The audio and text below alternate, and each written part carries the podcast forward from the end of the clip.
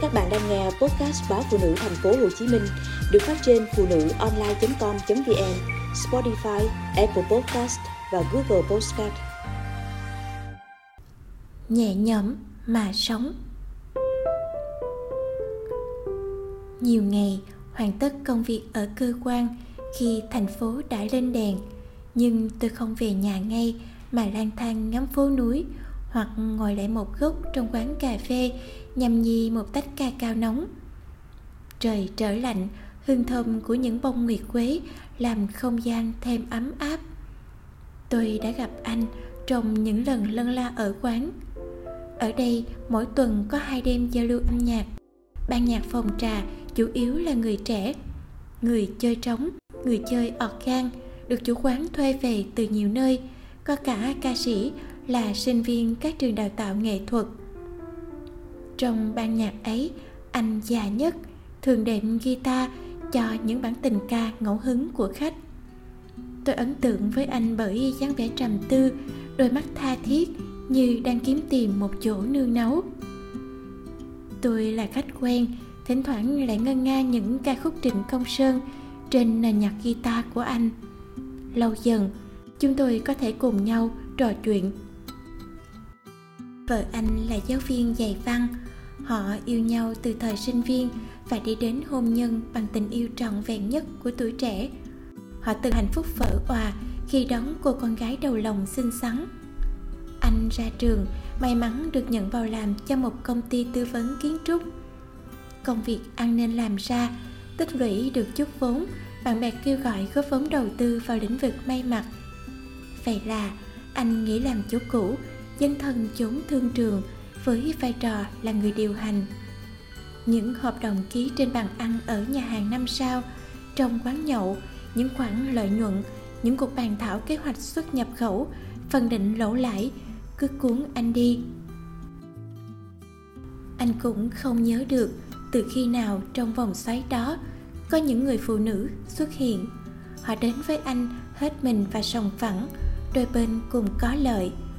Trong mối quan hệ với họ chẳng có sự ràng buộc tình cảm nào làm anh bận tâm. Anh mải mê và dần xa vợ con. Sinh nhật lần thứ 40 của anh, chị gọi điện dặn anh về sớm.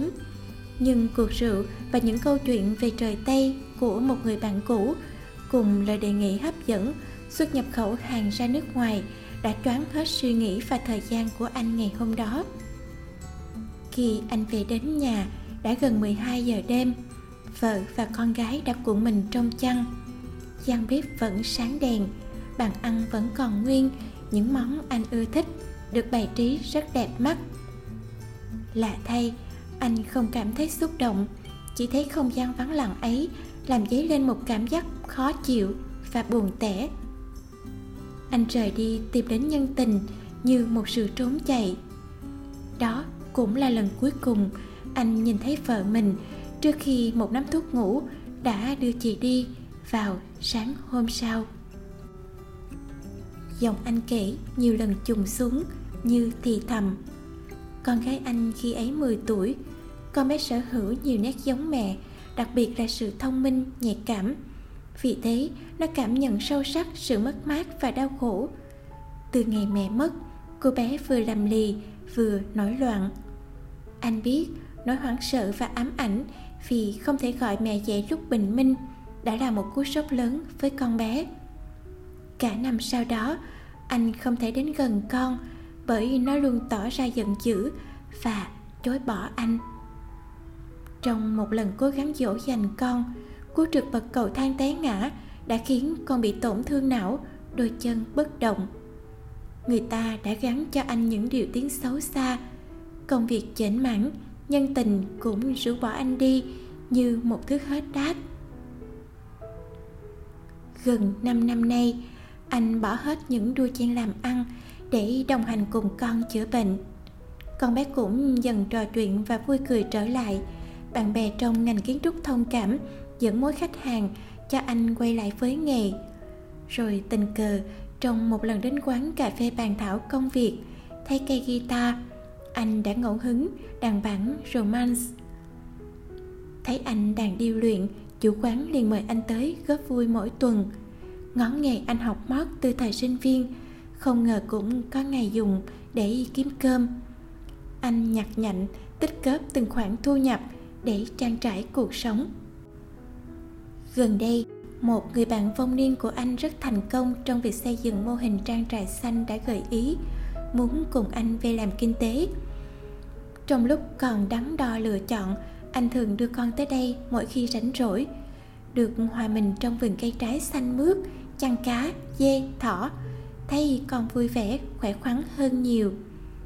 Anh hy vọng một ngày nào đó, điều kỳ diệu sẽ đến với đôi chân của con. Anh bảo gần đây thỉnh thoảng anh thấy vợ mình mỉm cười trong những giấc mơ.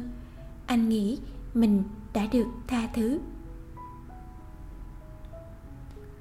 Chuyến công tác ngoài tỉnh dài ngày đã cuốn tôi đi. Khi trở lại quán, không thấy anh ở đó nữa. Nhắn tin hỏi thăm, anh đáp lại rằng anh đã quyết định về với ruộng vườn. Con gái ủng hộ anh và rất thích thú khi về đây. Anh và bạn dự định sẽ thuê thêm đất để làm mô hình du lịch sinh thái. Anh nói sẽ cố gắng tìm một cuộc sống vui vẻ, bình an. Đêm nay, phố núi bắt đầu thoảng mùi dạ lan thanh khiết. Nhớ đến anh, tôi cứ miên man nghĩ về thân phận và kiếp người. Thấy cuộc sống mong manh những giới hạn, những muộn phiền ngày cũ luôn làm người ta khắc khoải, day dứt. Chúc anh toại nguyện mong ước để nhẹ nhõm mà sống. Dẫu sao, quá khứ cũng đã ngủ yên rồi.